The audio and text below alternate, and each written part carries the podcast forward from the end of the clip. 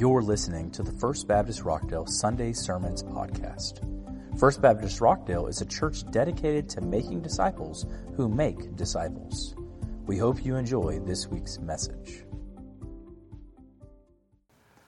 Hey guys, it is good to be back. Uh, I, last week was my first week back after being out of town for four weeks, or really out of the pulpit. I wasn't necessarily out of town that whole time, but being away from the pulpit for four weeks, uh, and I gave y'all like a 45 minute message, so you're welcome. Um, last week, uh, some of y'all came back for more. God bless y'all uh, on that front. Uh, one of the things that uh, kind of God impressed on me throughout the course of my sabbatical um, was getting back to first things, kind of coming back to the basics of our faith. Uh, I feel oftentimes we struggle with objectives that we set for ourselves as a church or as individuals because our foundation isn't as steady as it should be. So last week we talked about the foundation of our faith. The very lowest foundation of our faith uh, begins in, in who is God, right? And we went through kind of who God was, that He's holy, He's uh, good, He's the creator, He's sovereign, um, He's just, but He's loving, right? This whole attributes of who, who is God. Um, and then our response to that uh, is that we should want to worship and glorify God, right? That should, should come out of our hearts because of who God is. Today, we're going to move on to the second kind of thing when we get down to the foundations of our faith. If we understand who God is, then we need to turn our eyes to who we are, right? Who, who are you? Who, who is mankind? What is, what is this human race all about, what makes us special or different, um, what, what is it about us. You know, we have a confusing view of humanity. I, was, I went to a movie last night with the youth. We saw Jurassic World. Um, dinosaurs running around the world. I, I, missed the, I guess I missed the movie before this because um, there's just dinosaurs walking around and people were petting them by a lake. I was like, this does not seem right um, I, am very anti dinosaur. Uh, so, like, if there were dinosaurs that we brought back from extinction, I'm pro extermination, okay? I think we should kill them all. Um, but maybe the previous movie made it clear why we shouldn't kill all the dinosaurs. I don't know. Um, but something was said in that movie that jumped out at me um, by the, the Jeff Goldblum character there, the kind of finicky, weird uh, guy there. And, and he said, you know, uh, that, that dinosaurs have existed for millions of years, and, and, and that was just a, a, brief blip of time, and humans for an even briefer blip of time. He's like, and humans have this misguided belief that they have dominion, right? That they have dominion, that they have some special charge to be in control of things. And my ears, which are biblically attuned, are like, no, no, we do have dominion. See, see, the world tries to tell us that you're no different than any other creature out there, right? We, where there's somewhere they're fighting for the human rights for an elephant. I see this occasionally show up. There's an elephant. They're trying to see whether or not they convey human rights to an elephant uh, so that it'll be treated humanely, or I don't really know what the purpose of this debate is about, but I can tell you an elephant isn't a person. An elephant doesn't have the same rights as a person, should not be conferred the same rights as a person. We are uniquely and specially made as part of God's creation. And while the world may tell you that you're just a slightly more evolved primate than the gorilla, right? You're just slightly more evolved than the chimpanzee. You're just slightly more evolved, or you took a different path than the dolphin, right? But, but, but you're just, just, just, just above them on some evolutionary chain. I'm here to tell you that is not the story of the Bible. That is not the truth of who God made you to be. and so, to understand who we are, we begin at the beginning. Genesis chapter 1, starting in verse 26. Excuse me. Um, I took a drink before and something went down sideways. It says uh, in, in Genesis 1, God is making the world. This is day six of creation. And verse 26 says, Then God said, Let us make man in our own image, after our likeness, and let them have dominion, again, dominion, over the fish of the sea and the birds of the heavens and the livestock and everything that creeps on the earth. So God created man in his own image. In the image of God, he created them. Male and female, he created them. man, alive. I apologize. And God blessed them, and God said to them, Be fruitful and multiply, fill the earth and subdue it, and have dominion over the fish of the sea, the birds of the heavens, and over every living thing that moves on the earth. And God said, Behold, I've given you every plant yielding seed. Man, I got kids running around trying to get me water. It is awkward up here when you got something right here and you can't get it out. Woo, okay. Um, and God saw, I'll jump down to verse uh, 31. And God saw everything that he had made. And behold, it was good. Look at that, a water bottle in the room. Brian Price, you win the award oh, Maggie? No, Brooke? It's just moving up from wherever.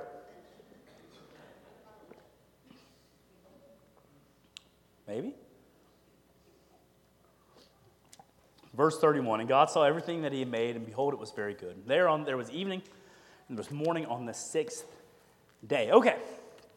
So, as we see in Genesis 1, there's a few things that God tells us about who you are. The first thing that we see, and it's probably the most important thing that you need to understand about who you are, is that you were indeed created. Right? You are not some accident, but you are also not some author of your own destiny. You are a created being by a creative God. That God set out, great, now I got two. I'll be double fisting it. It'll be great. Thank you, Hannah. You're my number one daughter, okay? Even though, happy Father's Day. Last week, uh, if you weren't here, none of my children except one remembered to tell me Happy Father's Day uh, until I got up here. And then they all remembered as I reminded them in the middle of my sermon. Um, but you're a created being. And so there's a couple things that you need to learn about being created. First is um, that, that you are special. God made you with purpose. You aren't an accident. You aren't some like just mishap between two people somewhere along the way, right? God, you know, if you, if you read, it says, you know, before uh, you know, I, I, knew you before you were formed. I knit you together uh, in your mother's womb. Right? God knows who you are. Right? And a lot of times we don't like what we see. Uh, I did a lot of youth ministry for a lot of years. And a lot of people have real issues with what they see. They look in the mirror, or they look at social media, and they look around, and they say, I don't measure up to what I want to be. I don't meet some standard of what I want to be. But I want you to know God made you exactly the way that you're supposed to be. You are created with a special purpose that God has placed on your life. And no one else, not me, not anyone else in this room, no one else in the world, can fill the role that God has placed you to fit inside of. You are a unique creation, special by God. And God, after He made everything else, set out to make mankind, right? Because He cared about us. But also, that means that we have to work under the authority of the Creator. Right, the book of Jeremiah, uh, chapter 18, I won't go there, but, but it's a story of the, of the potter and the clay. Right, and you have this idea that, that, that there's a, a potter and he's making stuff, and the, right, right, he, he, the clay doesn't have any right to look at the potter and say, I don't, I don't want to be this, right? God is, is, is making you to be something. He's making you to be something. And you may not like what God made you to be. Right? You may not enjoy the role that God has put you through. You may, you may think that God made a mistake, but, but you were made purposefully. And you don't get to rebel against what you were made to be because you think you know better. You don't. You are created.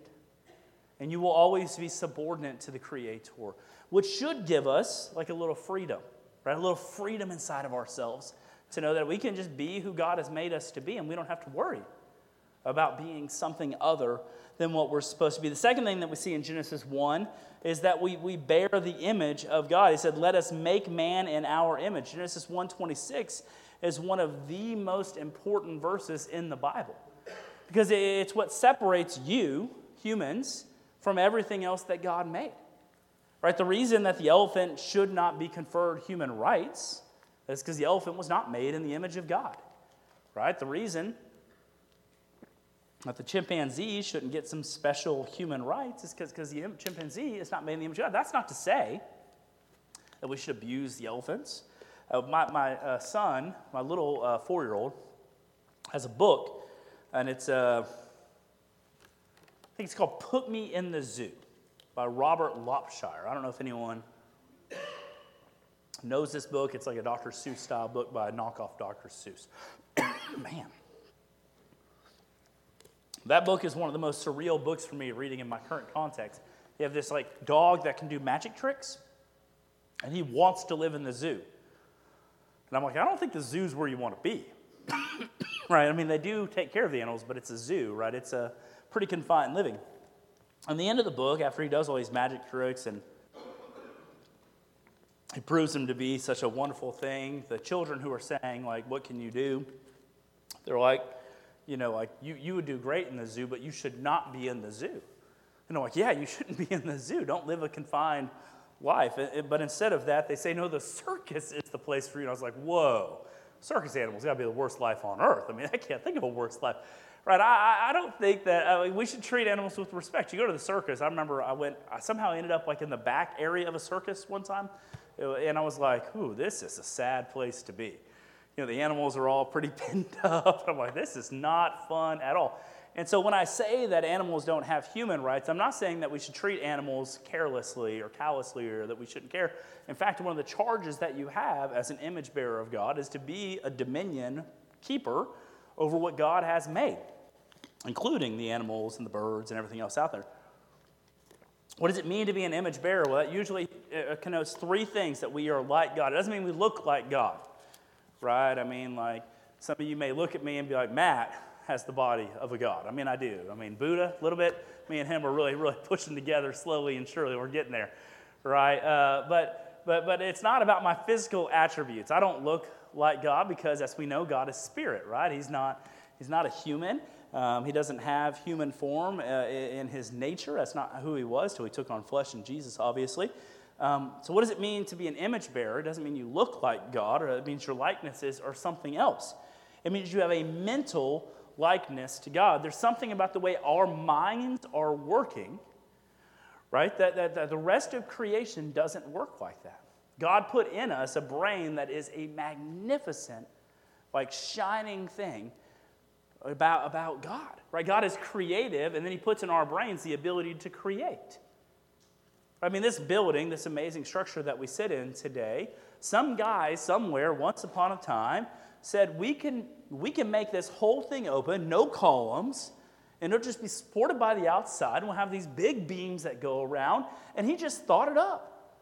Right? Now, he might have been working on someone else's thoughts from, you know, six decades before him, but somewhere along the way, in the mind of some person, the ability to create this sort of structure just struck them.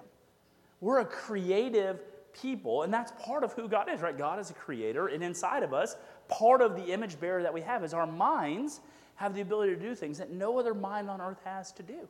Because God put that on us, this ability to be creative. It also means that we have morality. That's the other thing. We have a mental likeness to God. We also have a moral likeness to God. We make moral judgments, right? We're able to say good and bad, right? And we're not always great at this, right? Our, our judgment is sometimes impaired, but we're a moral people, right? We make laws based around morality oftentimes, right? Oh, this is immoral, so we should not do this, right? Why, why should I not be allowed to just steal Janet Vaughn's skid steer? Right? Why shouldn't I be allowed to steal it? Well, it's because it's her, well, Herbie's, but like it's, it's their skid steer. I can't just take her stuff. That's wrong. Right, well, what makes it wrong? Well, the state says it's wrong. Well, why is it wrong? Because, dang it, it's wrong. Stop asking stupid questions. It's clearly wrong. You know it's wrong, right? Because we have a morality inside of us we know to some degree right and wrong. Right? So we're able to be this moral being. I, I don't think in the animal kingdom, right, if one monkey has a stick and other monkey wants stick, he's not like, well, you know, you already kind of had ownership of the stick, and so we go to a lawyer, lawyer monkey, and it may be pretty close, honestly. I'm not sure. We got, a lawyer, got a lawyer monkey. We got a contract made up here to see how we can, uh, you know, get the ownership to stick A over here to me. What's it going to take? How many bananas? How many, you know, flings of poo? What's it going to take to get me this stick? They don't care. They don't have contract law. They don't do any of that. They just do. I want your stick. I'll take it. Right? It's not, not too far from toddlers, right? When they see something, they take it, right? I mean, it, it, we, but we have a morality in us. That's part of what makes us uh, image bearers of God, right? That we, we have this, this moral sense. We also are social. You know, God is a social God, right? The, the, the nature of God is Trinity, that He's Father, Son, Holy Spirit. Inside of Himself, He's social, right? He has interactions inside of, just inside the Godhead. There's this, there's this social dynamic, and we are made to be social people. The reason the church gathers and we don't just do private Bible studies, we're made to live in society. The reason towns are formed, the reason that cities are made and nations are made, are because we're social people. God is a social God, He's a personal God, and we're social as well. You're an image bearer of God, and that means you're special. You're special. That means every person is special. Even the person whose mental, moral, and social standards seem deficient in every single way. They bear on them the mark, the likeness of God. The image of God is present there, and so we cherish even those tough cases. We're also at the end of that, verse 31 of Genesis chapter 1. It says, You know, God looked upon everything He had made. And this is after He created man and woman in His image. And He said, You know, after He made light, it was good. After He made the, the, the moon and the sun, it was good. After He made the water and the sky, it was good. And after He made all of it, and he, after He finished with human beings, at the end of the sixth day, He looked back and He said, This is not good it's very good. It's goodly good. Guys, you are uh, not, you're, you're not just a part of this. You are the crown jewel of God's creation. When God was done creating, he spit out Adam and he spit out Eve and he stood back and he said, This is very good. You may not feel very good today, and that's because Genesis chapter 3 comes right after this. right? And it doesn't take us long to become very bad. But when God made us, in the very beginning, you were created, and God stood back and He said, That is the goodest of good that I've done. It's very good. And God was proud and pleased with the work that He did. So proud that He took a day off and rested the next day. You ever do that? You finish a job and you say, Man, I did so good, and you just step back. Let's just step back and, and admire what I did. I'm going to rest from work today. But then Genesis chapter 3 does come. Most of you are familiar with Genesis chapter 3. I'm going to give it to you as an overview, and then we'll talk a little bit more about that. God put Adam and Eve in a garden. Uh, he placed them there for their good, and they were called to uh, care for the garden and to take care of it and to tend it, and the garden would provide for them. Man provide for them as well. Um, but after they did all of that, after they were in the garden for a while, they had one rule and they broke the one rule. Don't eat from this specific tree. See the tree, take the tree, eat the tree. There's a snake involved as well. Not going to get into all of that, but, but what, what happens when sin enters the world, when we choose, willfully choose sin, all of this goodness that God made became corrupted with badness. And so you wonder why the world isn't good. You wonder why we have darkness in, in, in places in the world, right? Man, that's just, just filthy darkness out there. The reason for all of that is because it's not really good anymore. It's broken. And it's so completely broken. We're going to pick up in verse, uh, I don't know, 22 of Genesis chapter 3. This is after God has given the punishments to the man, He's given punishments to the woman, He's given punishments to the snake. And then we get this kind of closing part of Genesis chapter 3. It says, Then the Lord God said, Behold, the man has become like one of us, knowing good and evil. Now, lest he reach out his hand and take also from the tree of life and eat and live forever. Therefore, the Lord God sent him out from the Garden of Eden to work the ground from which he was taken. He drove out the man, and at the east of the garden, he placed a cherubim and a flaming sword that turned every way to guard the way to the tree of life. So, so what happened was we chose to sin and we broke everything and everything became broken. Not only was everything broken, we got lost in that same moment. We were found. God put us exactly where we were supposed to be. You're in this garden, you're exactly where you need to be. And He says, Now you're not. Now you're lost. Just get out there, away from this. Now you got to work. Now you got to till the ground. Now you got to work real hard. The ground's not just going to give you food, but you've got to leave here and mankind wandered lost for centuries. And the story of the Bible, as I, if you were here Wednesday nights, I, I told you the story of the Bible is God trying to work our redemption out through the lostness that we were in. But guys, we were lost.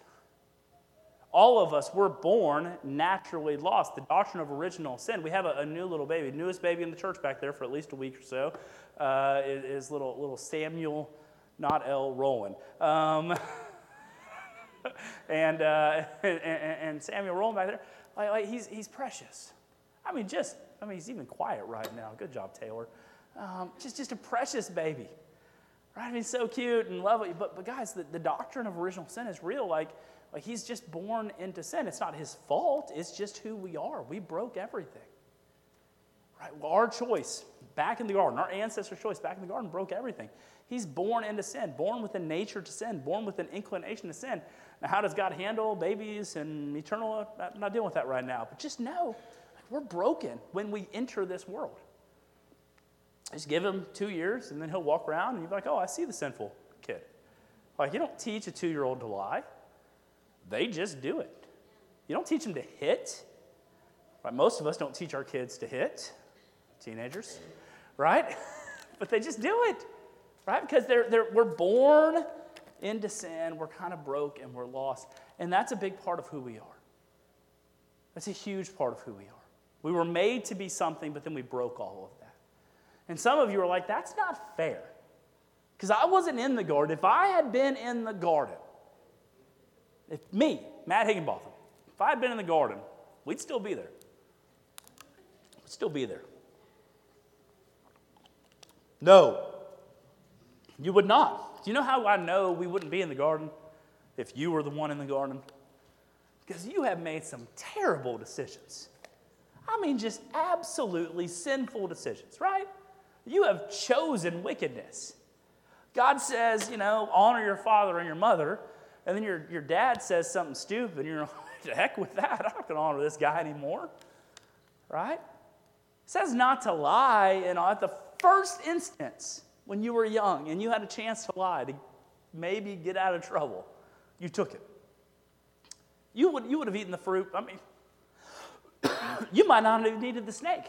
I mean, you are just that broken. Right? We, we, we, we don't have self control. We're broken and we're lost, but we're not left there. Right, that's what I love about what God does. Is he seeks and saves that which is lost. In fact, that's what Luke 19:10 says, right? The Son of Man comes to seek and to save those who are lost. Guys, guys, we have, a, we have good news in the midst of the bad news that the world is broken because of sin and your bad decisions. Right? God is still in the business of seeking those who are lost. You want to understand the basics of who you are, the, the foundational thing that makes humanity human. It's that God made you special. He made you unique. He made you purposefully. He created you for a purpose so that you would worship Him, you would serve underneath His design for your life, not your design for your life. You would serve underneath His design for your life. And even though it's broken and even though it's messed up, God made a way for you while you were yet sinners. Christ died for us. While the prodigal son had just turned his nose back towards home, his father was scanning the horizon, waiting for his return. And the prodigal son father ran to greet him, the wayward child. God is seeking you. And if you've been found, then you've been redeemed and restored. You've been empowered by the Holy Spirit to live a holy life today. I was talking to someone, it was Lance Walsh at Forest Grove. Uh, uh, we have a, I was talking to someone, we have a lot of churches in Rockdale, Texas, and we have a lot of churches in Rockdale, Texas, almost uh, four times as many as I think we should.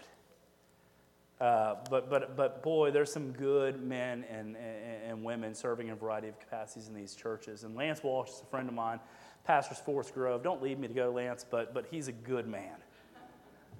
He was in my office. He, they, their church donated to help with Feed Rockdale. Praise God for that. And he was in here giving me the check and then also talking with me about ministry stuff. And, you know, it, it, I just, I was so encouraged through visiting with him. But, you know, he, he just, he just kind of kept driving home to me like that God is, he, he's, he's restoring things.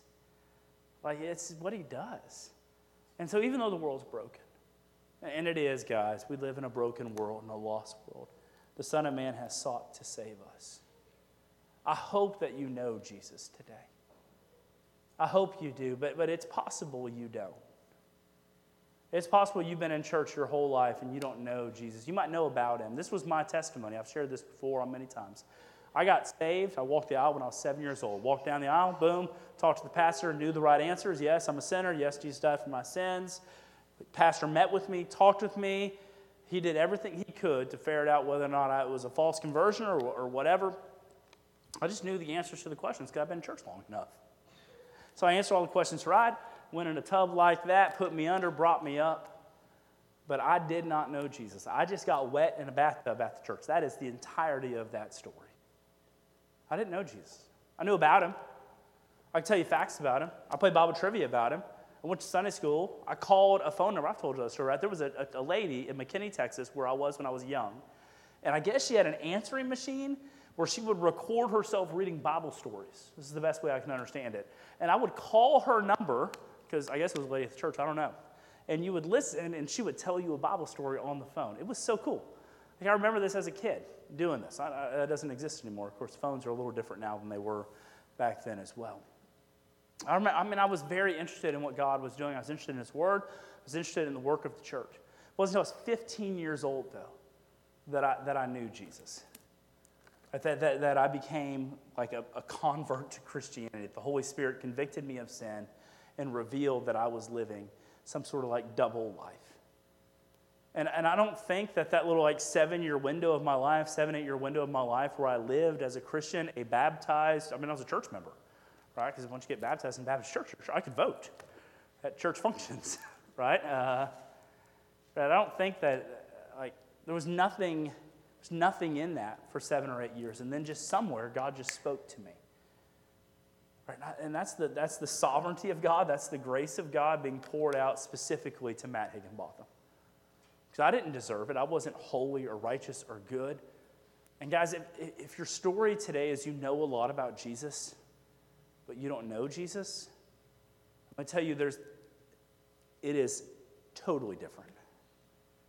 I mean, it is night and day different between knowing about Jesus and knowing Jesus.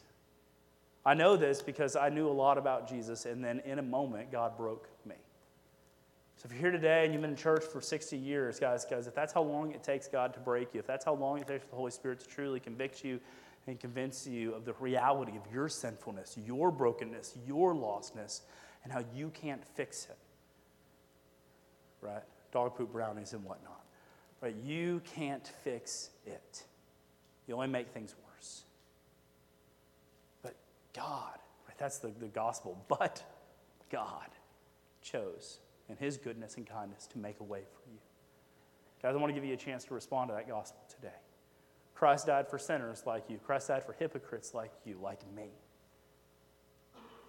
And I lived a lie seven years. I mean, a lie. I lived what I think a lot of Christians live. I was a decent kid going to church, but I didn't know Jesus. So if you don't know Jesus today, my prayer is that God is convicting you of that and will draw you to salvation today. If you want to come down and talk to me about that, we'll have an invitation in just a minute. You may also be here today and you just want to you want to find a church. Guys, this, this church is led by yeah. I mean, on my best day, I'm a crooked stick. I'm, I'm, I'm on my best day. But I love Jesus Christ. And I want this church to love Jesus Christ. I want us to serve this community. I want us to care for those that God has entrusted to us. And I want us to push back darkness in this town. We can be doing, we can be doing that when we're empowered by the Holy Spirit. You want to join churches trying to do that, striving to do that? I'd love to welcome you into that fight alongside of me. Maybe you just need to thank God that God made you the way you are. Maybe you've been so bitter and angry about how God made you. You've been so frustrated about what God didn't give you, right? And, and you failed to look at all the grace that God has given to you. I was asked uh, a little while ago. It's like, is that tall kid uh, adopted as well? so I got a son who's six six, and I'm like, no, he's he's supposed to be mine. it's supposed to be something in there that's from me. I don't I don't know. Right? And I can look at my six foot six son and think, boy, if I was six foot six, I would not be in the NBA right now. But you know, like, like if if I was this. I remember early in my preaching days, there was guys I would look up to in ministry. I'd be like, oh, if I only could preach like whoever, right? God made me. And sometimes I've got to stop out there looking at what I'm not. Just praise God for who God made me to be. And some of you are so down on what God made. I like, stop. You are made exactly the way God intended you to be. The image that you reflect is God's image. And, and just because you don't like the shape that you are, or just because you don't like the gifts that you have, or just because you don't like the path that you're walking, God made you for this. Celebrate that. And it can be hard, right, to celebrate what God has made that you've taken offense to for 20, 30, 40, 50 years. He doesn't make errors.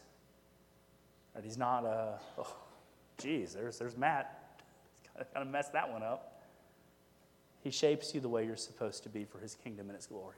Stop focusing on what you're not. Praise God for what you are, and then use what God has given you for his kingdom. We need you. I don't need another me. I don't need to disciple a church to look like Matt Higginbotham. I need you to be exactly how God made you to be because this church needs you to fill your spot. But I'm not the most musical person on earth, right? But praise God that He has made people to do that. I am so thankful for that. I love music, but you don't want me up here all the time. You're like, oh, no, you're fine. Yeah. Yeah, okay. Praise God for what God made you to be. And then find a way to utilize that in His service, in His kingdom. I don't know what you need to do today, but this, this invitation is going to be for you to respond. Let me pray.